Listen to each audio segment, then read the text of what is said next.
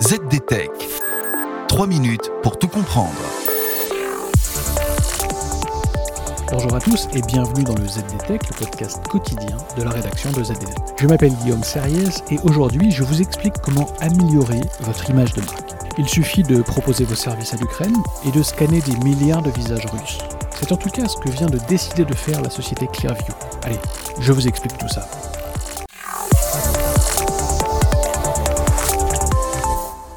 C'est une nouvelle qui a fait les choux gras de la presse française cette semaine. L'Ukraine utiliserait les technologies d'intelligence artificielle de Clearview pour détecter les envahisseurs russes au plus fort de l'offensive militaire de la Russie contre ce pays.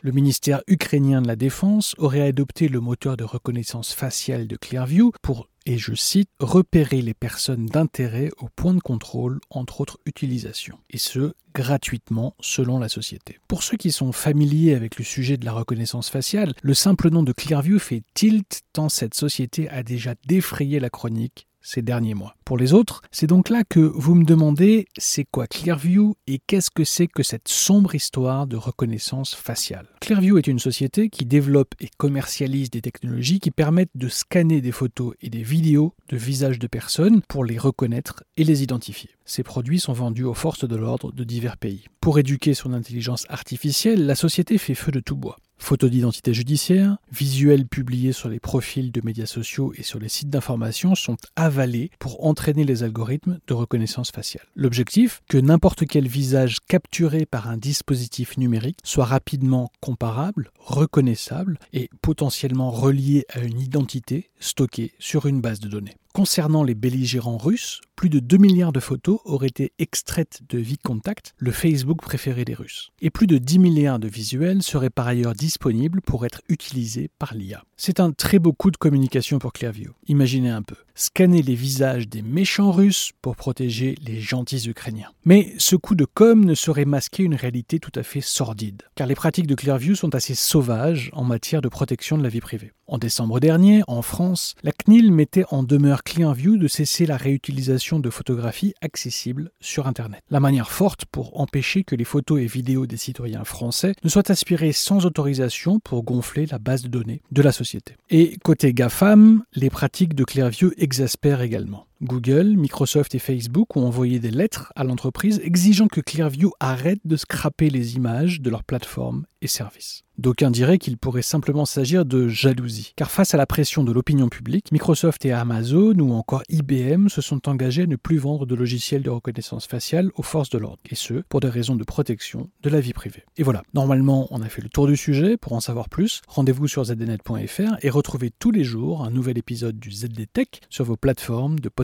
préférées. ZDTech. 3 minutes pour tout comprendre.